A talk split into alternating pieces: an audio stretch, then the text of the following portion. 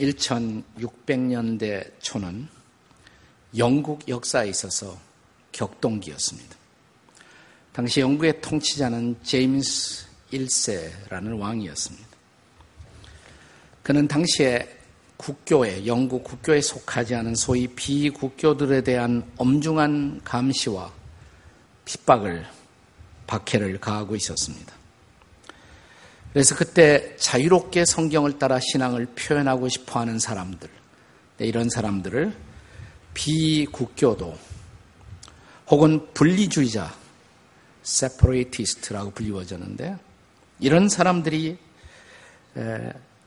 좀 더 영국보다는 훨씬 더 관대한 신앙의 자유를 허용하고 있었던 지금의 화란 네덜란드를 향해 망명길에 오르고 있었습니다. 세 명의 중요한 지도자가 있었어요. 한 사람은 캠브리지 출신의 존 로빈슨이라는 목사였습니다. 존 로빈슨. 또 한 사람은 윌리엄 브루스터 장로, 아주 탁월한 평신도 지도자였습니다. 그리고 또 한 명은 아주 명석한 두뇌를 가진 그리고 passion을 가지고 있었던 윌리엄 브래드포드라는 어, 사람이 있었습니다. 아, 이 브래드포드는 나중에 청교도가 미국의 프리모스에 도착했을 때 그 프리모스 식민지의 총독을 지내게 된 그런 사람입니다. 자, 이들은 화란 땅 레이든이라는 도시에 정착해서 어, 교회를 섬기게 됩니다. 존 로빈슨이 그 교회의 목회자였습니다. 존 로빈슨은 비록 화란에 와서 목회를 하고 있었지만 영국 사람인데 화란에 왔으니까 일종의 이민 목회죠. 하지만 그들이 가지고 있는 고귀한 신앙의 이상, 성경대로 예수 믿고 또 성경대로 신앙을 펼쳐가는 그런 완전한 자유를 위해서 어쩌면 우리는 어느 날 어, 영국도 화란도 아닌 새로운 대륙, 새로운 땅을 찾아가야 한다는 설교를 하고 있었습니다. 그 땅은 그 당시에 미개척지였던 어, 아메리카 합중국, 미 대륙을 염두에 두었던 말이었습니다. 드디어 1620년 그 존 로빈슨이 목회하고 있던 교회 회중들 가운데 35명이 배를 타게 됩니다. 사실은 처음에 탔던 배가 좀 이상이 있어서 배를 바꾸게 됩니다. 그 바꾼 배의 이름이 메이플라워라는 배였어요. 메이플라워. 그 배를 타고 일단 화란에서 다시 영국으로 갑니다. 왜냐하면 영국에서 그 배를 타기를 원하는 사람들이 있었기 때문에 영국에서 67명이 가세해서 모두 102명이 미 합중국 대륙을 향해 떠나가게 됩니다. 그때 화란에서 그들을 영국으로 미 대륙으로 보내면서 이제 존 로빈슨 목사는 나중에 합류하기로 하고 떠나가는 그들을 위한 일종의 환송 예배를 인도하게 됩니다. 따라서 이 배 리더는 이제 윌리엄 브루스터와 윌리엄 브래드포드라는 두 사람이 리더가 되어서 이 배를 인도하게 된 것입니다. 존 로빈슨은 이들 떠나가는 새로운 대륙을 찾아가는 그들을 축복하며 이들이 필그림 파더가 된 거예요. 소위 필그림의 조상이 된 것입니다. 그는 특별한 그 출항의 그날에 금식을 선포하고 예배를 인도하게 됩니다. 그때 존 로빈슨 목사가 이제 메이플라워를 타고 새로운 대륙을 향해 떠나가는 그들을 향해 설교하면서 선택했던 본문이 바로 오늘의 본문입니다. 그것이 바로 에스라 8장 21절 이하 23절의 말씀입니다. 여기 오늘 본문에 이스라, 에스라가 이스라엘 백성들을 데리고 이스라엘 백성들이 운집하고 있었던 아와 강가에서 며칠간의 시간을 보내며 레위인들을 모집하고 그리고 이제 시온의 땅을 향해서 떠나가며 앞서서 금식을 선포하고 그들의 마음을 준비시킵니다. 그래서 이 본문의 상황이 아마 청교도들에게 가장 적합한 상황이라고 믿었던 존 라빈슨은 본문을 선택해서 설교를 했던 것입니다. 그렇게 시작된 청교도들의 나라, 미합중국은 적어도 그 역사의 초창기에는 위기를 맞이할 때마다 나라의 지도자들이 금식하며 그 나라를 위해서 기도하는 것이 하나의 거룩한 전통이 되었습니다.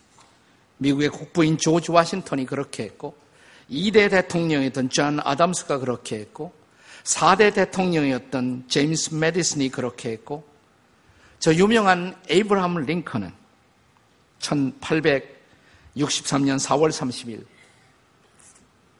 갈라지고 있는 나라, 남북으로 분열되고 있는 그 나라의 통합을 안타깝게 기대하며 국가적인 금식을 선포하면서 중요한 선언문을 발표합니다. 그 선언문의 한 대목을 제가 그대로 읽습니다. 우리는 그동안 하나님의 선택된 은혜를 받아왔고 평화와 번영을 누려왔습니다.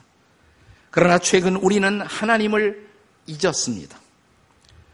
우리의 평화를 지켜주고 인적으로 자원적으로 혹은 국력면에서 우리를 강하게 한 축복의 손을 잊고 있었던 것입니다. 우리는 이제 진노하시는 그 권능 앞에 자신을 쳐서 낮추고 우리의 국가적인 죄를 고백하고 관용과 용서를 구해야만 한다고 생각합니다.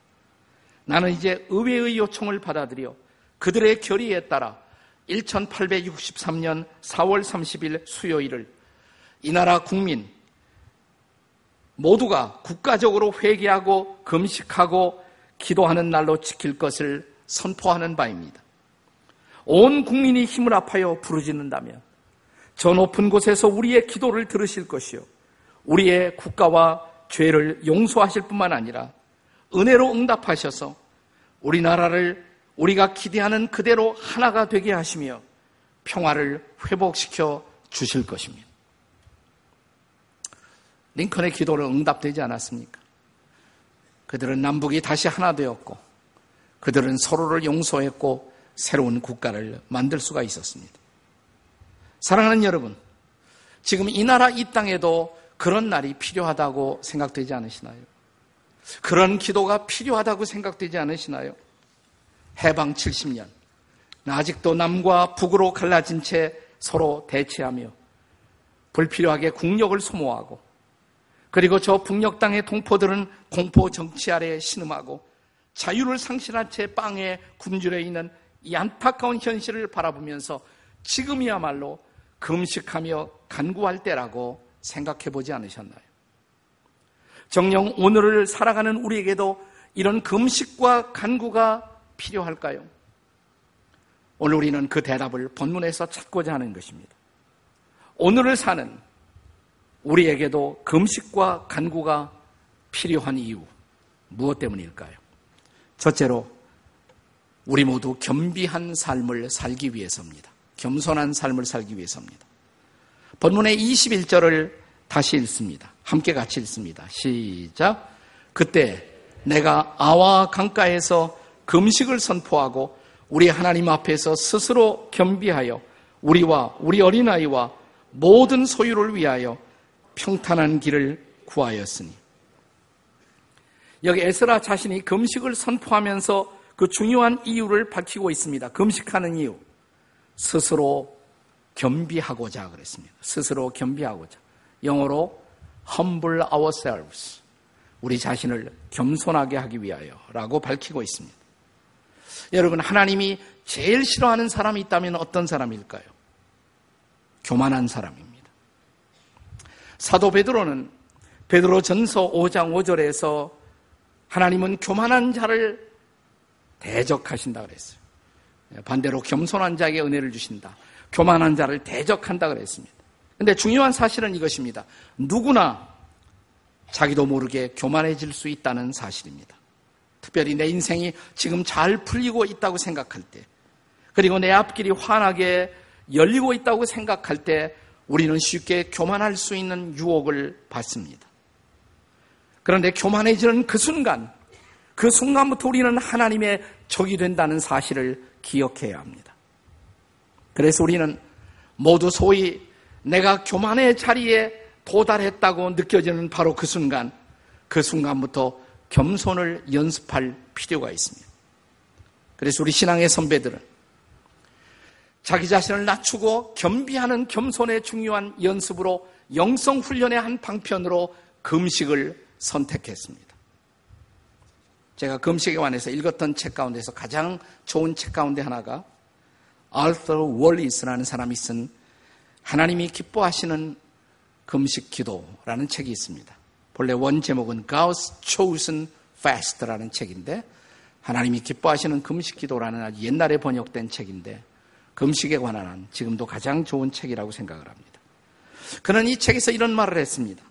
배부름과 교만이 짝이라면 굶주림과 겸손이 짝이다. 아주 흥미있는 말이죠. 한번 따라서 읽으세요. 배부름과 교만이 짝이라면 굶주림과 겸손이 짝이다. 우리는 모두 배부를 때 교만해진다는 것입니다. 배가 부르면 그리고 이만하면 내 인생 행복하지 라고 생각할 때 교만해질 수 있다는 것입니다. 나 굶주릴 때 우리는 생존을 위해서 하나님의 도움을 구할 수밖에 없습니다. 그래서 우리는 겸비해지는 것입니다. 그래서 우리 신앙의 선배들은 스스로의 겸비의 영적 상태를 유지하기 위해서 굶주리며 기도했던 것입니다. 그때야말로 하나님의 도우심을 필요로 하는 상태가 아니겠습니까? 겸손이 뭐예요? 자기 자신이 아니라 하나님을 의지하는 마음. 그게 바로 겸손이 아니겠습니까? 그래서 하나님은 이스라엘 백성들에게 구약에 보면 1년에 한 차례 속죄일이 되면 소위 the day of atonement 속죄일이 되면 반드시 금식하는 것을 하나의 법으로 율법으로 정했던 것입니다. 이것은 소위 포로 시대에 이르러 좀 더 훗날 소위 스가랴 시대에 이르러서는 1년에 4차례 금식이 선포됩니다. 스가랴 8장 19절의 말씀을 함께 같이 읽겠습니다. 스가랴 8장 19절입니다. 같이 읽습니다. 시작. 만군의 여호와가 이같이 말하노라. 넷째 달의 금식과 다섯째 달의 금식과 일곱째 달의 금식과 열째 달의 금식이 변하여 유다 족속에게 기쁨과 즐거움과 희락의 절기가 되리니 오직 너희는 진리와 화평을 사랑할지니라. 무슨 말이에요? 넷째 달에 금식하고 다섯째 달에 금식하고 일곱째 달에 금식하고 열째 달에 금식하라. 몇 번? 네 번이죠. 적어도 1년에 네 번씩은 반드시 금식해야 한다는 것입니다. 그렇다면 그 금식은 결코 괴로움의 절기가 아니라는 것입니다. 오히려 그것은 기쁨과 즐거움과 희락의 절기가 될 것이라고. 금식을 통해 제대로 훈련받고 하나님을 의지하는 사람들, 그들의 인생은 기쁨과 희락의 인생이 될 것이라고 선포합니다. 사실 금식한다는 것은 괴로운 것이죠. 안 먹는 것이 얼마나 괴로운 것이에요. 그러나 이것을 잘 통과한 사람들에게는 말할 수 없는 기쁨과 즐거움의 영적인 유익을 경험할 수 있다는 것입니다. 그래서 예수님도 산상수원에 보시면 너희가 금식할 때에 슬픈 기색을 내지 말라. 내가 금식한다고 우거지상을 하고 나 금식하고 있어요. 그것을 간접적으로 사람들에게 알리고 그러지 말아라 이 말이에요. 슬픈 기색을 내지 말라. 이어지는 말씀에 보시면 오히려 머리에 기름을 바르고 얼굴을 씻으라. 기쁜 마음으로 금식하라 이 말이에요. 왜냐하면 이 금식이 나에게 줄 수 있는 영적인 유익이 크기 때문에 기쁨으로 그렇게 할 수 있어야 한다는 것입니다. 여기 산상수훈에서 예수님이 금식에 대한 경고를 가르치면서 너희가 만일 금식한다면 만이란 단어를 쓰시지 않았어요. 산상수훈에. 그게 중요합니다. 그냥 예수님은 이렇게 말씀하십니다. 금식할 때. 그러니까 금식은 만일 어쩌다 하는 것이 아니라는 것이에요. 금식할 때. 금식할 때 이런 것을 조심하라. 다시 말하면 금식은 예수님 당시 그리고 초대교회 성도들에게 있어서 아주 보편적인 영적인 실천이 되고 있었다는 사실입니다. 나는 우리 교회, 우리 시대의 교회가 그리고 우리 시대의 성도들이 다시 한번 영적인 부흥을 정말 경험하기를 원한다면 그리고 신앙의 야성을 회복하기를 원한다면 저는 이 금식의 거룩한 습관을 회복할 필요가 있다고 생각합니다. 그렇다고 여기서 제가 말하는 금식이 40일 금식 이런 거 아닙니다. 저는 40일 금식은 추천하고 싶지 않아요. 왜? 금식하다 죽으면 내가 책임질 수 없기 때문에 그런 것입니다. 사실 40일 금식은 아주 예외적인 사건이었어요. 모세, 예수님 같은 분이 40일 했죠. 근데 40일을 도전하기 어렵다고 느끼는 사람들은 보통 한 21일을 합니다. 21일의 전통. 이것은 다니엘이 세 일에 걸쳐서 금식했다. 그래서 이거 세 일의 금식이라고 그러죠. 일주일이 세 번. 그럼 3, 7이 20일. 그래서 이 40일 도저히 도전 못하겠다고 생각하는 사람은 21일을 도전해서 성공하는 사람들이 꽤 있어요. 네, 저는 21일도 저는 여러분에게 결코 추천하지는 않습니다. 왜? 나도 안 해봤으니까. 내 성경에 보면 가장 보편적인 금식으로 등장하는 것이 하루나 사흘이에요. 이게 제일 많아요. 사흘 금식이 성경에 제일 많이 나와요. 하루는 할 수가 있잖아요. 하루. 하루도 못 하시겠습니까? 하루? 그것도 물, 물은 드시면서 마시는 건 다 하면서 음식만 안 먹는 거. 하루. 옆에 사람에게 물어보세요. 하루도 못 하시겠습니까? 한번 물어보라니까. 하루도 못 하시겠습니까? 네. 하루에서 어느 정도 그것이 성공하면 그 다음에 사흘 해보세요. 사흘. 사흘. 네. 그러면 금식이 아 이래서 유익하구나. 그렇다고 해서 다이어트를 위해서 하라는 것이 아닙니다. 금식의 목적은 식사하는 시간 아껴가면서 기도하는 것. 그 기도가 중요한 거예요. 그래서 금식을 통해서 정말 우리의 기도의 영성이 회복된다면 저는 그것은 굉장한 영적 부흥의 출발점이 되고 그리고 영적 회복의 기회가 되리라고 믿습니다. 나는 그런 은혜를 입는 여러분과 제가 되시기를 주의 이름으로 축복합니다. 왜 금식이 필요하냐? 두 번째 이유가 있어요. 두 번째는 우리가 위기 앞에서 보호받기 위해서 위기 앞에서 보호를 위한 것입니다. 자, 오늘 지금 에스라가 자기 민족에게 금식을 선포하는 가장 실제적이고 가장 현실적인 이유는 무엇 때문이었습니까? 자, 21절 오늘 본문의 말씀을 살펴보시면 이랬죠. 우리와 우리 어린아이와 그 다음에 모든 소유를 위하여 평탄한 길을 그에게 간구했다. 이렇게 기록되어 있습니다.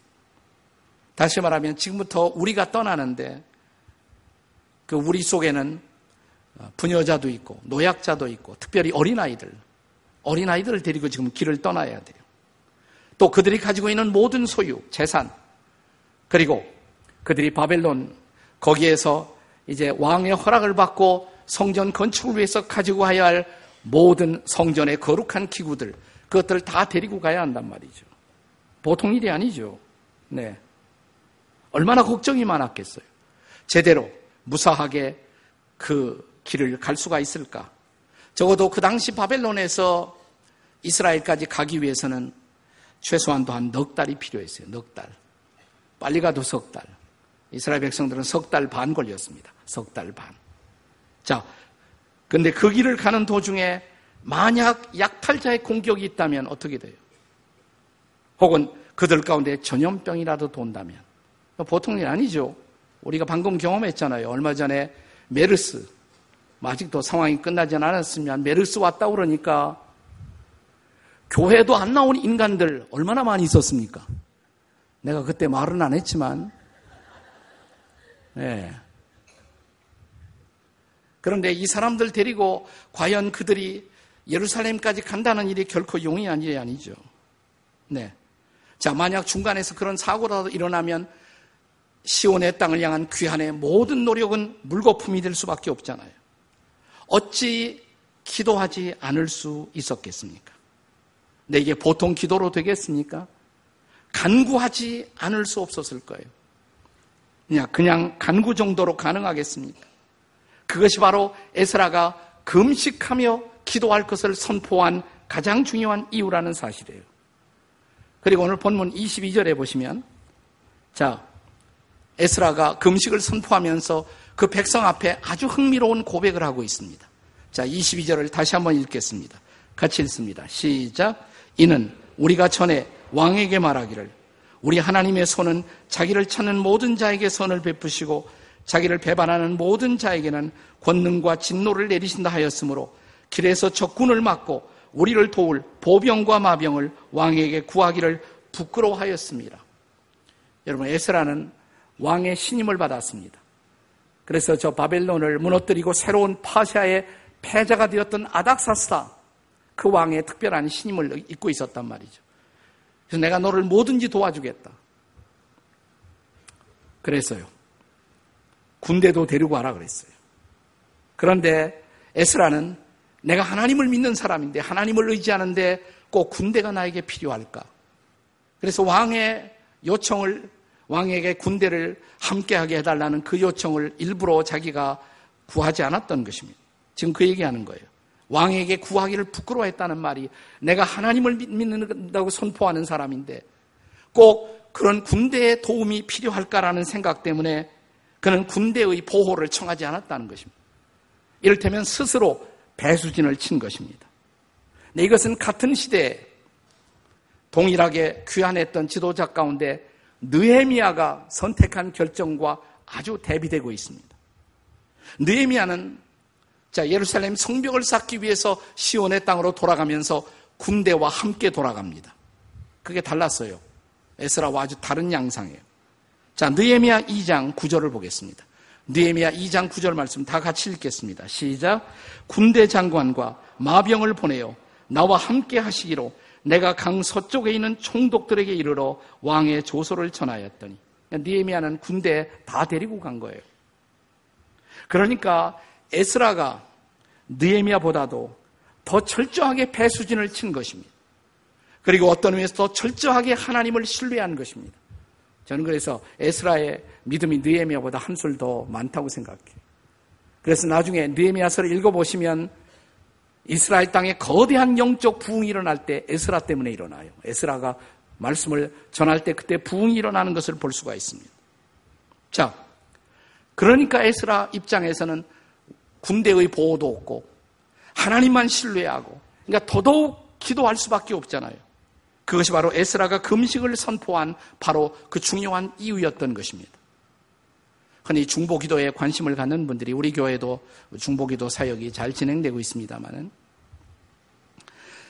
역사 속에 가장 영향을 끼친 중보 기도자로 리스 하월스라는 분이 있었습니다. 리스 하월스.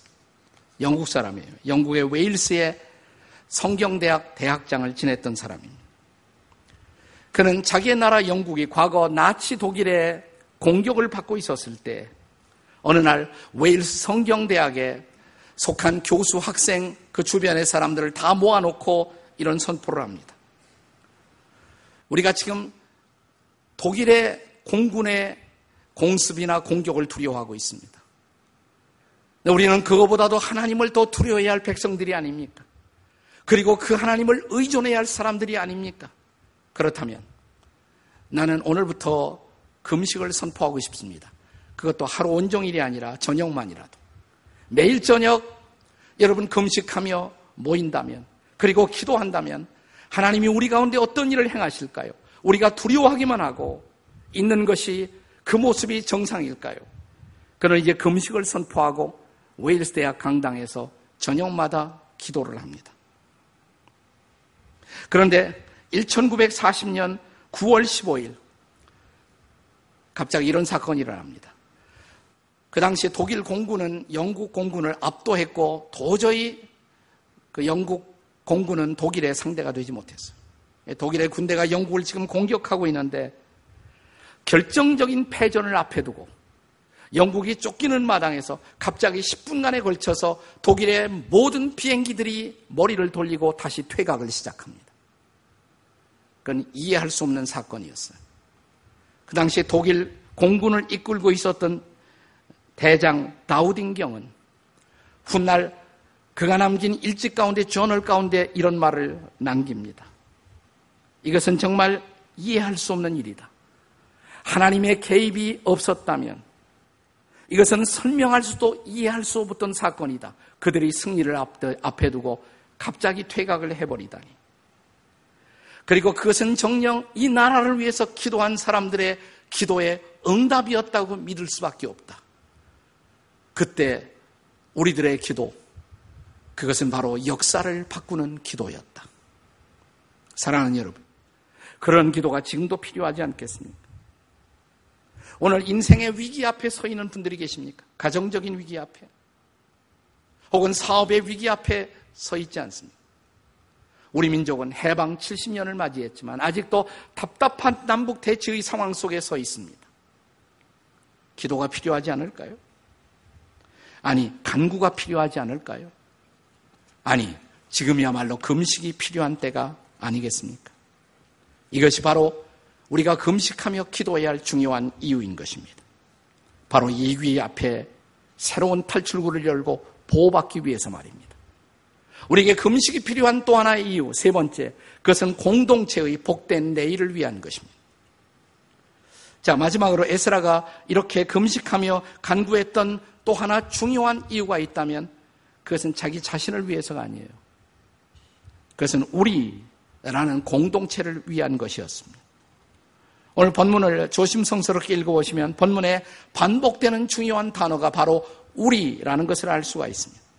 21절에 우리와 우리 어린아이를 위하여 22절에 우리가 전에 우리 하나님의 손은 우리를 도울 보병과 마병 23절에 보시면 그러므로 우리가 이를 위하여 금식하며 우리 하나님께 여기 에스라의 기도의 모티브는 단순히 개인의 사사로운 편리와 이익을 위해서만 기도하고 있는 것이 아니라는 것입니다. 그는 지금 우리를 위해 공동체를 위해 민족 공동체를 위해서 기도하고 있다는 것입니다. 여러분 이것이 바로 주님이 우리에게 훗날 주기도문을 가르친 동일한 이유라는 것을 아십니까? 어, 주기도문이 어떻게 시작해요? 주기도문 하늘에 계신 우리 아버지예요. 하늘에 계신 우리 아버지. 네. 이름이 거룩히 여김을 받으시며 나라 임하옵시며 뜻이 하늘에서 이루은 것 같이 땅에서도 이루어지이다. 그 다음 뭐예요? 오늘날 우리에게 일용할 양식을 주시고 나에게만 아니에요. 우리에게. 나만 잘 먹고 잘 살기 위한 기도가 아니에요. 우리가 함께 일용할 양식을 먹도록 우리가 함께 잘 살고 우리가 함께 시험을 극복하고 우리가 함께 승리하고 이 주기도문은 단순히 나를 위한 기도가 아니라 우리를 위한 공동체의 기도라는 사실을 우리는 결코 잊지 말아야 합니다. 그래서 성경은 우리가 기도할 때 자기 욕심을 내려놓고 공동체를 위해서 그의 나라를 위해서 기도하는 것을 배울 수 있어야 한다라고 가르치는 것입니다. 우리가 기도해도 우리의 기도가 응답되지 않는 가장 중요한 이유가 뭘까요? 야고보서 4장 3절이 그것을 우리에게 가르치지 않았습니까? 다 함께 읽겠습니다. 야고보서 4장 3절 시작 구하여도 받지 못함은 정욕으로 쓰려고 잘못 구하기 때문이라. 우리의 수많은 기도가 응답되지 않은 이유, 그것이 우리의 이기심의 뿌리를 받고 있기 때문이라는 것입니다. 그러나 우리가 정말 우리를 위해 기도한다면, 그의 나라를 위해서 기도한다면, 우리의 기도는 다를 것입니다. 자, 다시 이러한 에스라의 기도가 어떻게 응답되었는지 본문 23절을 읽어보십시오. 23절 다 같이 읽겠습니다. 시작. 그러므로 우리가 이를 위하여 금식하며 우리 하나님께 강구하였더니 그의 응낙하심을 입었느니라. 아멘이십니까? 나는 동일한 축복이 우리에게 임하기를 기도합니다. 그렇다고 금식 기도를 마술처럼 오해해서는 안 돼요. 금식만 하면 다 해결된다. 그건 아닙니다. 그래서 성경은 금식을 가르칠 때마다 하나님이 기뻐하시는 금식과 하나님이 기뻐할 수 없는 금식을 분별하고 있습니다. 자, 이사야 58장 3절을 읽겠습니다. 같이 읽습니다. 시작. 우리가 금식하되 어찌하여 주께서 보지 아니하시오며 우리가 마음을 괴롭게 하되 어찌하여 주께서 알아주지 아니하시나이까 보라 너희가 금식하는 날에 오락을 구하며 온갖 일을 시키는도다. 금식하면서도 오락이나 하고 그건 진지하지 못하다 이 말이에요. 진짜 금식이 아니라요. 그건 기도가 아니라는 것입니다. 금식일진 모르지만 그, 그것은 기도가 아니란 말이죠. 우리의 진지성이 없어요. 그래서 진정한 금식은 음식의 절제뿐만 아니라 삶의 모든 영역에서의 절제를 통한 진지한 간구가 될 수 있어야 한다는 것입니다. 그런 금식이 하나님이 기뻐하시는 금식입니다. 같은 말씀. 자, 이사야 58장에 조금 내려와서 58장 6절의 말씀을 이제 기억하십시오. 함께 같이 읽겠습니다. 시작. 내가 기뻐하는 금식은 흉악의 결박을 풀어주며 멍해의 줄을 끌어주며 압제당하는 자를 자유하게 하며 모든 멍해를 꺾는 것이 아니겠느냐? 아멘이십니까? 이 하나님이 기뻐하시는 금식, 이 금식이 우리에게 자유를 준다고. 압제의 모든 줄을 풀어버릴 것이라고. 하나님의 능력이 임할 것이라고. 사랑하는 여러분, 이런 금식이 필요한 때가 아닙니까? 우리 가정에, 우리 교회에, 우리 민족 가운데 정말 이런 기도가 필요하지 않은가요? 이제 그만 남과 북의 대치를 넘어서서 평화 통일을 이루어야 할 때가 되지 않았습니까? 그렇다면 우리에게 지금이야말로 이런 금식이, 이런 간구가 필요한 때가 아닌가요? 저는 이 말씀을 준비하면서 나부터 한 달에 하루는 꼭 금식을 해야겠다라는 결심을 했습니다. 지금 제 아내가 여기 있는데 저의 증인이 되어 주시기를 바랍니다. 한 달에 한 번은 꼭 하루는 금식하려고 그래요. 나는 동일한 결심을 하는 여러분이 있기를 바랍니다. 우리가 참으로 겸비하여 금식하고 간구한다면 나는 믿습니다. 하늘의 문이 열릴 것입니다. 하나님의 능력이 부어질 것입니다. 새로운 날이 밝아올 것입니다. 새 역사가 시작될 것입니다. 이 은혜를 경험하는 저와 여러분이 되시기를 주의 이름으로 축원합니다.